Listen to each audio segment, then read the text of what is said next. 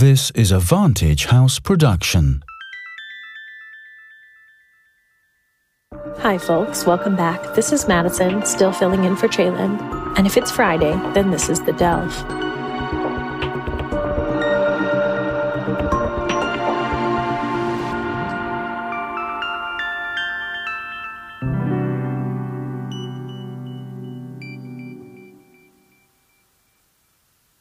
Heads up this episode covers topics like weight management, body image, disordered eating, and more. Please take care.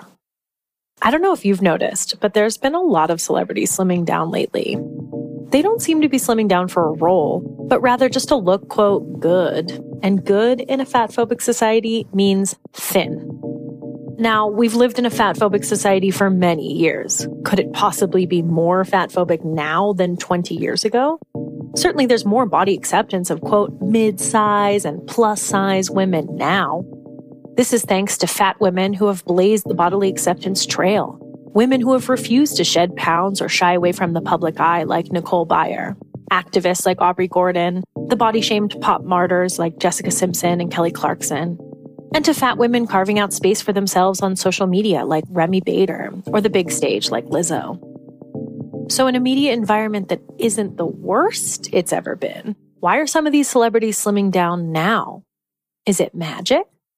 People with type 2 diabetes are excited about the potential of once weekly Ozempic. In a study with Ozempic, a majority of adults lowered their blood sugar and reached an A1C of less than 7. In the same one year study, adults lost on average up to 12 pounds. Ozempic should not be the first medicine for treating diabetes or for people with type 1 diabetes or diabetes. Stop taking Ozempic and get medical help right away if you get a lump or swelling in your neck, severe stomach pain, itching, rash, or trouble breathing. Common side effects are nausea, vomiting, diarrhea, stomach pain, and constipation. Some side effects can lead to dehydration, which may worsen kidney problems. I discovered the potential with Ozempic. You may pay as little as $25 per prescription. Ask your healthcare provider today about once weekly Ozempic. Rumor has it that Ozempic is sweeping Hollywood. It's being called a miracle drug. But let's take a moment to consider the side effects. In an article in The Guardian titled, I Miss Eating, a woman named Trish describes fatigue, dizziness, and elevated heart rate and says her brain is running really, really slowly these days, which makes phone calls and Zooms a little challenging. End quote. She's down a reported 47 pounds. From an Atlantic article titled The Weight Loss Drug Revolution is a Miracle and a Menace, patients on semaglutide, Ozempic's key ingredient, and similar drugs have reported nausea and vomiting. These drugs can also produce gallstones, which are common among patients undergoing rapid weight loss. Some people using Ozempic report accelerated facial aging, aka Ozempic face, when they lose fat in their cheeks. But author Derek Thompson continues to say, nevertheless, as a medical achievement, these drugs are stupendous inventions. Nausea, vomiting, fatigue, dizziness, gallstones, increased risk of thyroid cancer, aging face. What is a miracle about this? The fact that it can make you thin? Are we happy to have thyroid cancer just because we're thin? Is that a miracle? Ozempic works through its key ingredient, semaglutide, by causing the pancreas to secrete more insulin and decrease the amount of glucagon produced by the liver. Together, this suppresses the appetite and makes you feel full for longer. Ozempic and other brands of semaglutide are prescribed for type 2 diabetics. Now, I'm not here to shame type 2 diabetics or pre diabetics who are using this drug under the guidance of medical professionals. For some, this drug could truly be a medical breakthrough. And this may be the first chance to take something that really works, but it's still new and not necessarily for everyone. Here's TikTok star Remy Bader describing her experience. I get triggered by so many things with weight because I am also sensitive to it in a way that I'm like almost annoyed that it's this trendy thing now when I went on it for like Why were you issues. offered it to go pre-diabetic, insulin resistance, gaining 50 to 80 pounds, like real, you know, reasons that But like you know, I wasn't judging real reasons. right. And I think that's what people are mistaking right now with a lot of people that are talking about it. Like you were I've offered it not for vanity. You were offered it because your doctor thought Yeah, when, and also it was brand new, and I just like was like they said I need this. once I was, you know, a few months later got into the bad binging and went off it, and I saw a doctor and they were like, it's 100% because you went on Ozempic because it was making me think I wasn't hungry for so long. I lost some weight.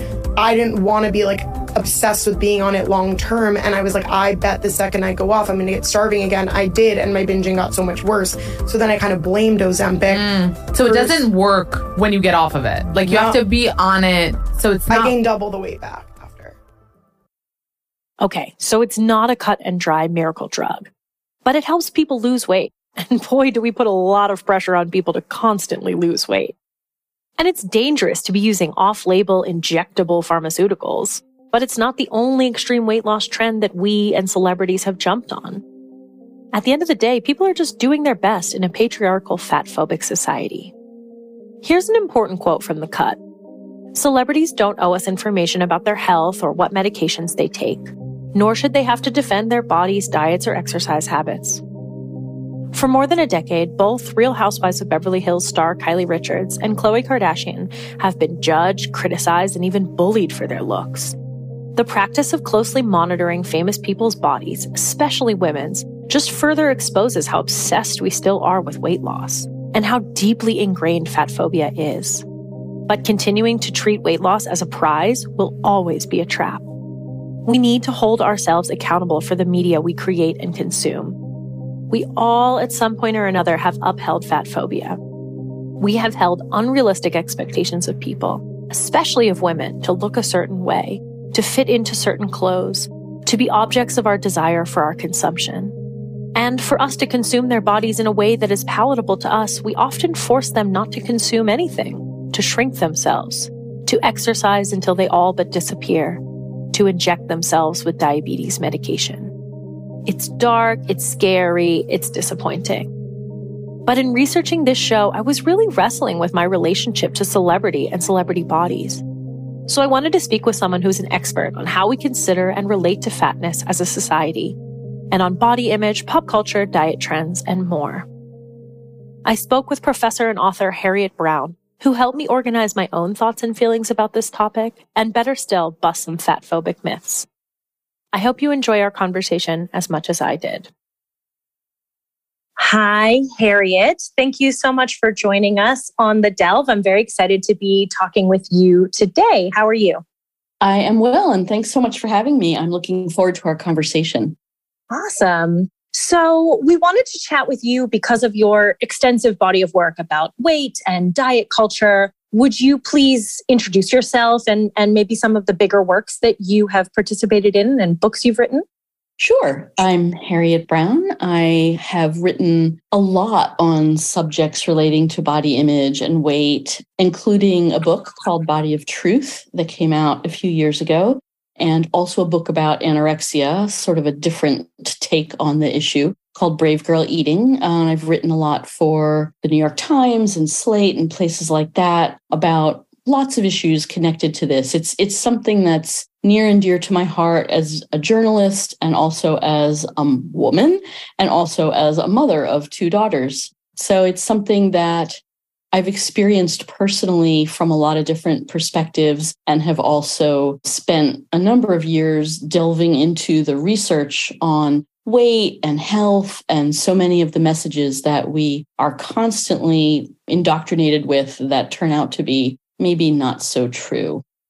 And so, in that body of work, then, sort of as you're alluding to, we do a lot to manage our bodies or lose weight. And of course, through human history, we've been using drugs to do that for a long time in many different ways.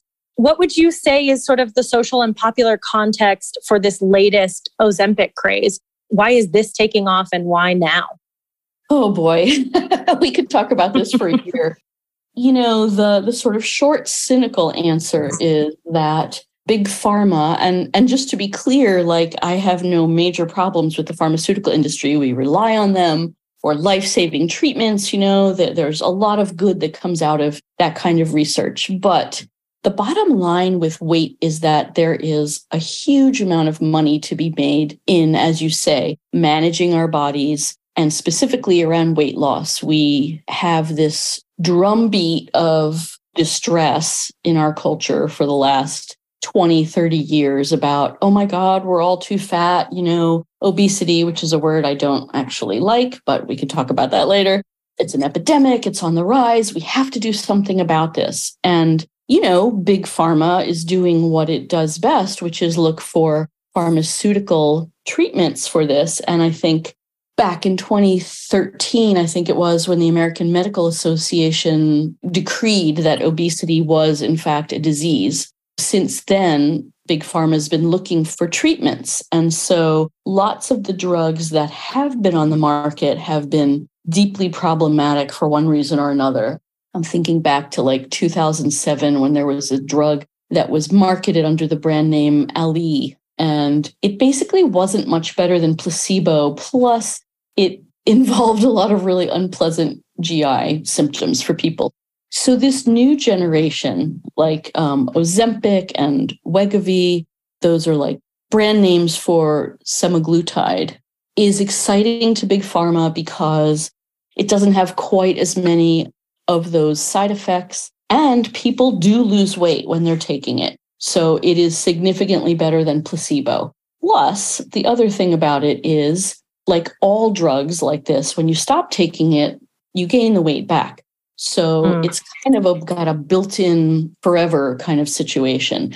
So once you get a customer who's happy with it, you're going to have that customer forever. And wow. if insurance will cover that, which is very unclear at this point whether insurance would pay. In fact, I've heard a lot of anecdotal stories about people losing weight on the drug, no longer being classified as obese and being cut off. So, mm. so that's the kind of, you know, there's a lot, a lot, a lot of money to be made. And to be clear, it's not just big pharma, right? There's bariatric surgery, for example, is one of the most lucrative specialties you can go into in the medical field. And so many doctors who are bariatric doctors, you know, who sort of specialize in the treatment of weight related issues, also own standalone bariatric surgery centers, for example, you know, so there's there's an awful lot of double and triple dipping that happens in this field, uh, which is, of course, problematic too. But one of the interesting things about this quote new class of drugs too is that they're not actually weight loss drugs. They are drugs for type 2 diabetes. I think their main mechanism is that they lower A1C and blood sugar levels. And so the sort of on label prescriptions of them are for people with type 2 diabetes who are having a hard time managing their blood sugar. So, actually, interestingly, one of the side effects of this new craze is that people who have been prescribed the drug for diabetes can't get it mm-hmm. because there are shortages. So it's a big, mm-hmm. complicated situation. So we went over the incentives from the pharmaceutical companies and sort of where doctors fit in here. But I really wanted to talk about celebrities and the influence they're having on this craze. I'm kind of like going back and forth, right? In one instance, it's oftentimes a celebrity's job to grow or shrink themselves for a role right? Mm-hmm. They have to lose mm-hmm. weight. That's their job. Or they have to gain weight. That's their job. And yeah. this is an injectable fad diet, essentially, right? I mean, otherwise they were going to be drinking celery juice or whatever it is, you know, to like suddenly shrink themselves. Um, but what do you think the impact of celebrity is on the public and what are their responsibilities to us? What do you think? I mean, it's very obvious that celebrities are going to have a big impact, right? Like that is also their job, right? Your job as a celebrity in 2023 is to be an influencer of some kind. It's not enough anymore to be an amazing actor or, you know, mm-hmm. musician mm-hmm. or whatever it is. Interacting with your public is also part of it and influencing them because, again, there's not to be cynical, but there's money to be made from those kinds of collabs, as they say, right? Collaborations. Mm.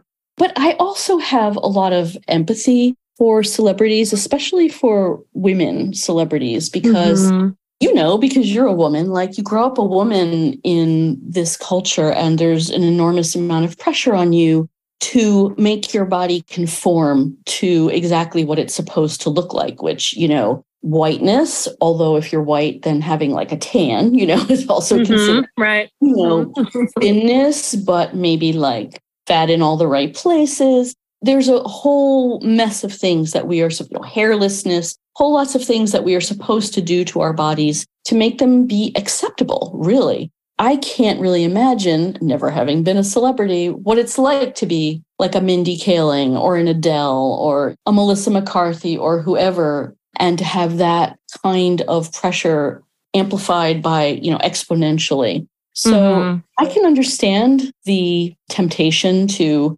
manipulate your body in any way possible, right? And I think, like, I get it.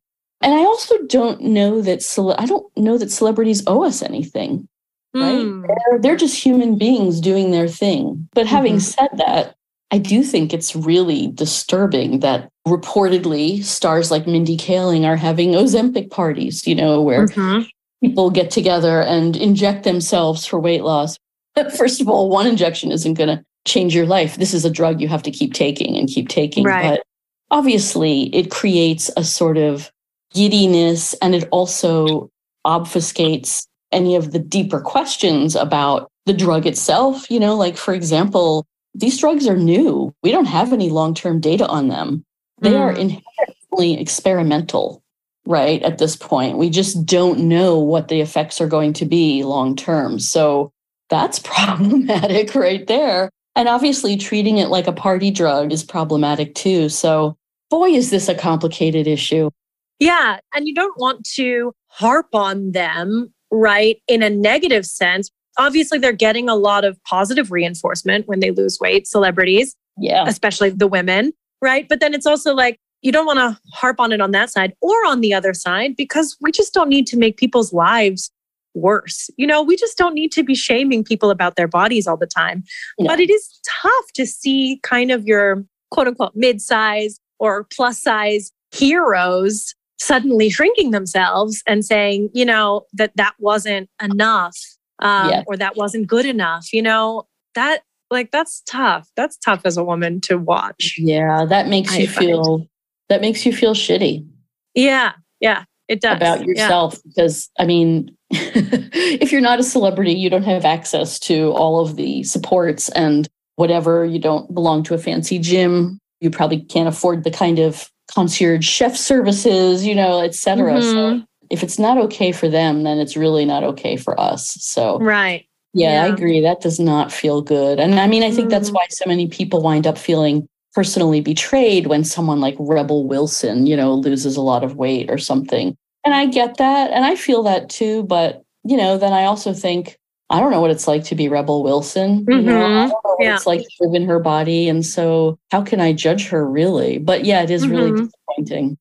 Right. Yeah, because ultimately their bodies are their business, but it's still like you saw yourself in someone and then that person said to you, not in words, but in their journey that I wasn't good enough where I was. And so yeah. if you saw yourself in me there, then you and yourself are not good enough. And yeah, so that's yeah. tough. So let's talk then a little bit more about what is dangerous about this Ozempic craze. What do you see as sort of the top dangers of this latest craze? What a good question.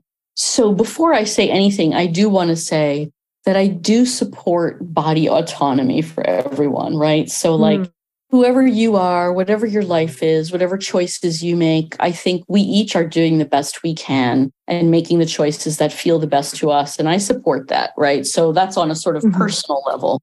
On a bigger picture level, I do think that one of the big problems with this craze is that. So, I don't know if you're aware that quite recently the American Academy of Pediatrics released new guidelines, I'm putting them in scare quotes, about treating kids treating fat kids, basically. Mm-hmm. Yes. And they, wow, did they go to town and they sort of opened the door. I mean, their previous guidelines had said things like kids shouldn't be dieting, you know, there should be other other ways of sort of assessing and managing health in kids, but this set of guidelines just throws all that out the window and basically says you can start intervening with kids around their weight from the time they're 2 years old and it wow. okays, yes, and it okays the prescribing of drugs for obesity, like from the time they're 12 or maybe younger. I don't have the guidelines in front of me. Mm. And it also okays the possibility of bariatric surgery from the time they're 13. Hmm. So wow. I do think that one of the big problems, one of the big dangers of this is that there's a whole lot of kids who are going to wind up on these medications. And again, we don't know what the long term effects are. We do know that when you interfere with the body's natural growth curve and metabolism, that there are often downstream effects, like for the rest of someone's life, that are can be very problematic. And also, mm. we always talk about this as a physical thing, but we rarely talk about the sort of mental and emotional aspect of this. And in my work, in my writing, and also I am a professor at Syracuse University and I teach a class about fatness, basically. And mo- many of my students are young women.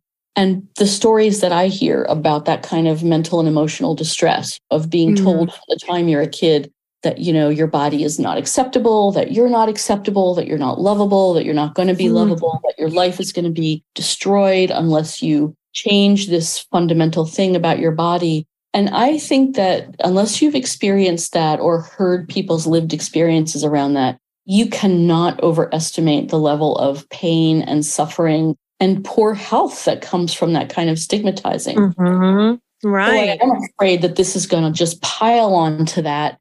And also, here's here's another thing. All of these diagnoses, right? How do you get diagnosed with obesity? It's all mm. in what your BMI is. And right. BMI is obviously just a ratio between height and weight.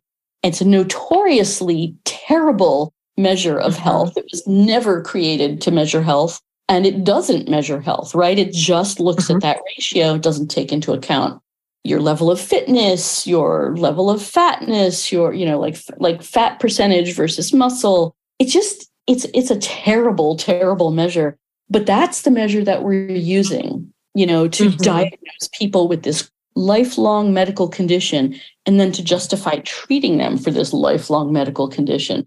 That's not a benign thing in and of itself. That has really terrible consequences. And it's just poor medicine. You know what? This is lazy medicine. This is the medical profession looking at numbers, something that's easy, and saying, making a diagnosis, and oh, look, here's an easy thing. We could just put you on this drug. Instead of treating people as individuals, really assessing their level of health, and really thinking about what are some of the ways that we can improve people's health, truly improve people's health, not just make the numbers on the scale go down. Mm-hmm. Well, that was more of a rant than you asked for. no, that's great. I mean, yeah, I think it is it is important to remember that the prescriptions for Ozempic and before it became sort of a fad was really in managing diabetes and it might be a health benefit to those people that it makes sense for. And yeah, we don't have the data long term, but it might be a health benefit for mm-hmm. them mm-hmm. long term. That's definitely possible. So when we're talking about danger, you know, we're talking about unknown science, but then also, I mean, people are buying this thing off the internet. They're getting injected at parties, presumably. You know, this is under the table, under the radar. That's scary. I mean, anytime you're just injecting yourself with something, right? That should be taken very seriously, I think.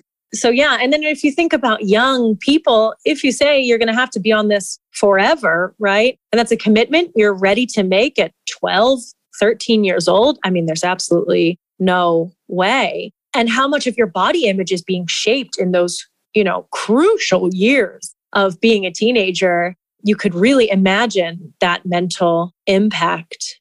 So, on that subject, and based on your work, you wrote a book about anorexia. Is that correct? Yes. Yes. Yeah. So I was wondering what you thought about how this might affect disordered eating or affect the people that are battling with disordered eating.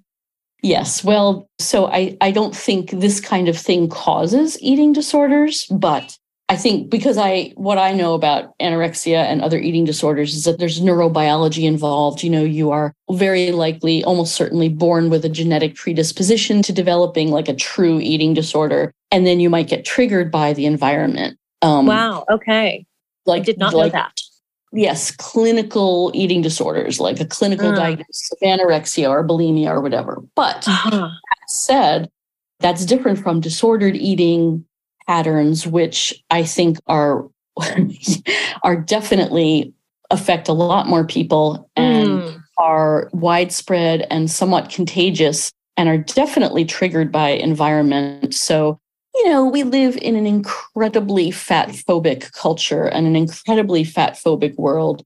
And, you know, again, like when I teach this class, I would say probably most of my students, you would look at them and say they're definitely not fat. You know, the, the some of them are quite thin, um, but they all feel this pressure and they all feel this fear. Like if you're not fat and you're a woman in this culture, you're afraid you might become fat because if mm. you do, you're unacceptable. And if you are mm-hmm. fat, then you are told by so many people in so many ways that your number one job is to change that. And of mm-hmm. course, it's almost impossible to change body weight long term in a major way. So, and and the people who do do that often are deeply engaged in disordered practices. So, yeah. So, what does that tell people, right? What does it tell you?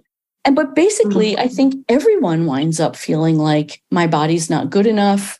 I have to change something major about my body, or I have to protect what is good about my body. But in one way, you could look at this as the result of living in a capitalist neoliberal society, right? Where our number one job is to optimize ourselves, you know, for the good of the state, basically. Like we have to be mm-hmm. productive, mm-hmm. we have to be attractive, we have to be right for that productivity. Yeah exactly. So, like, why can we not just be who we are?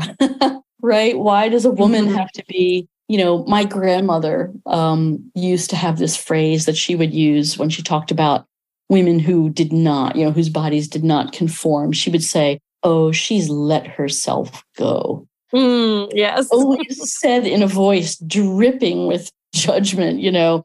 And it was like, and I even as a kid, I wanted to say, like, what does that mean? And why can't I just let myself like why can I not just be who I am, you know? Right, right. Mm-hmm. Yeah. So.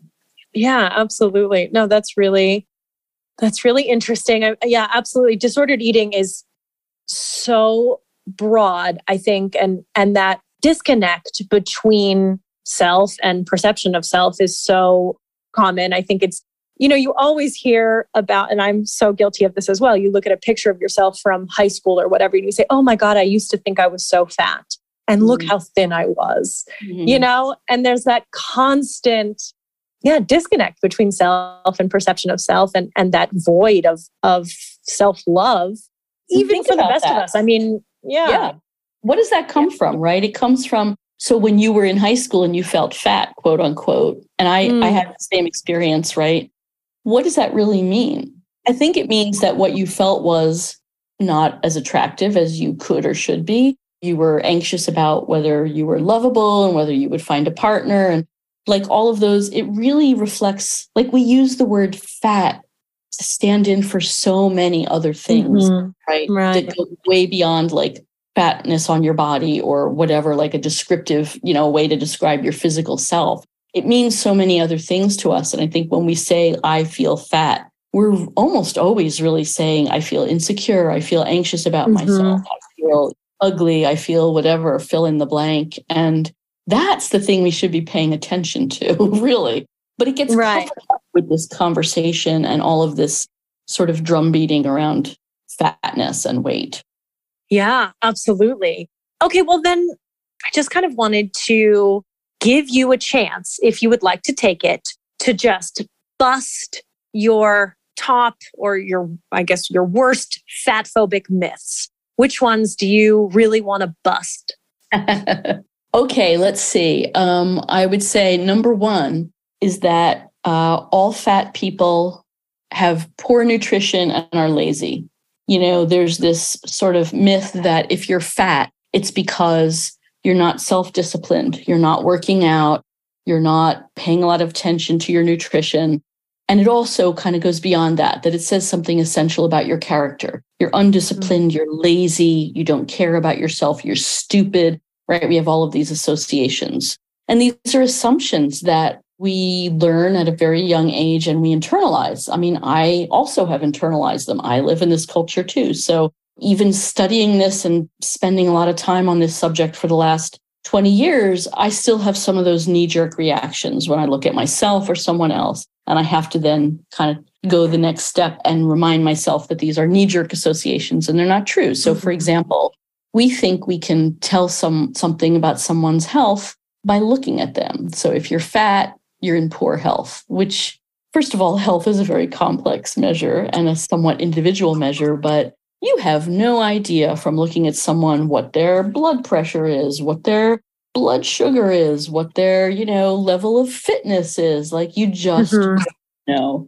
So I think it would be great if we could bust that myth.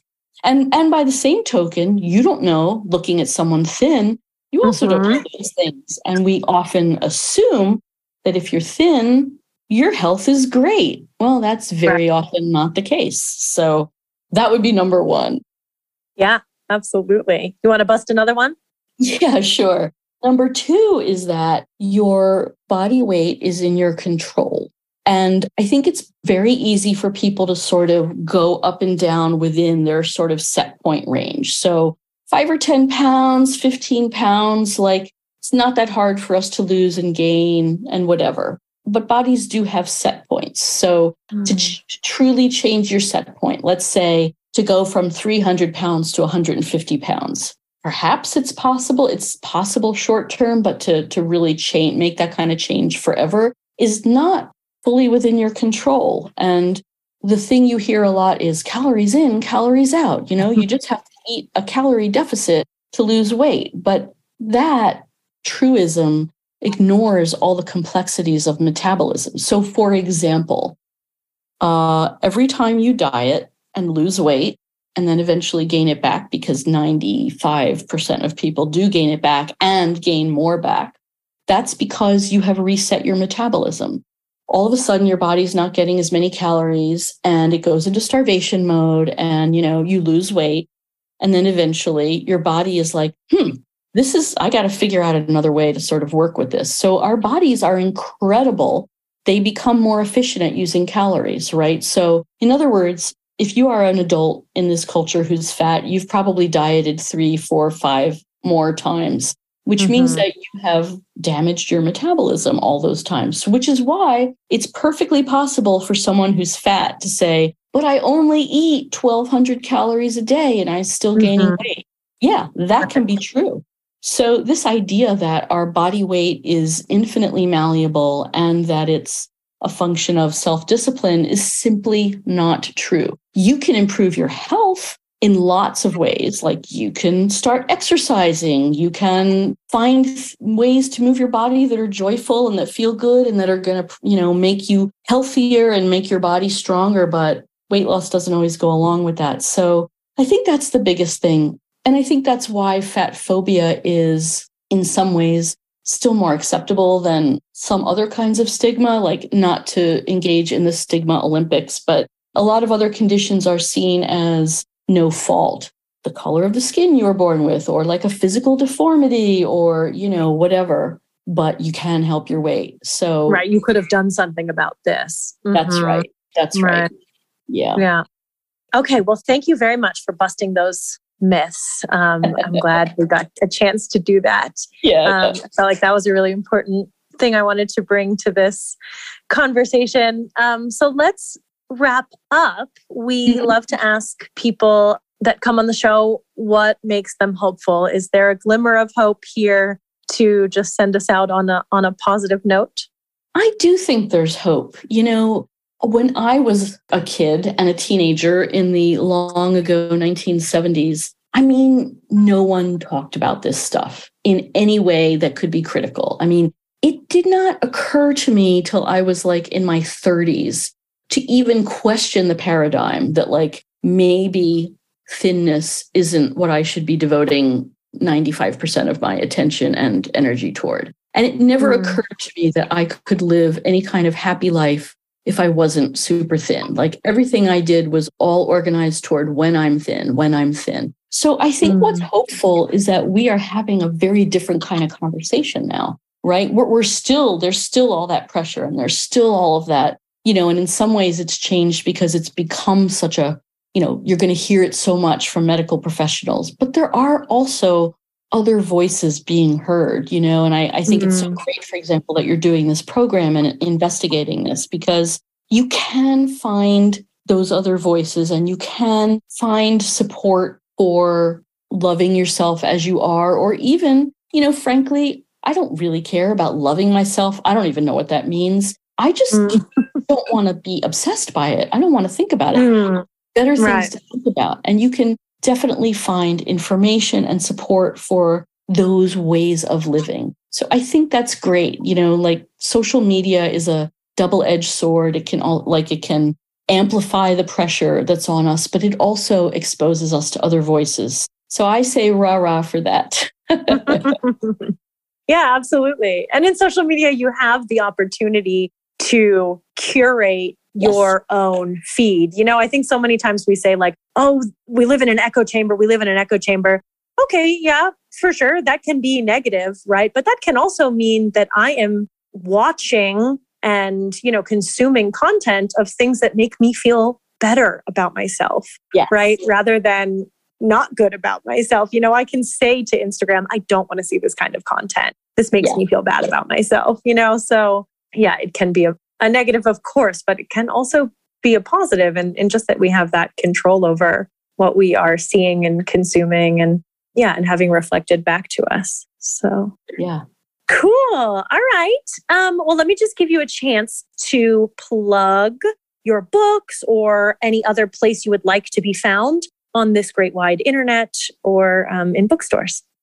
Sure. Um, well you can find me and my work at uh, harrietbrown.com my most recent book actually is not about weight and body image. Uh, it's about family estrangement, a whole other can of worms, and that's called Shadow Daughter.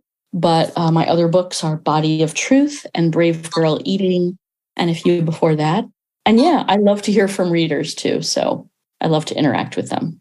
Cool. All right. Thank you so much, Harriet. My pleasure. Thanks for having me. For The Delve, this is Madison. Thanks for joining. We'll see you next week.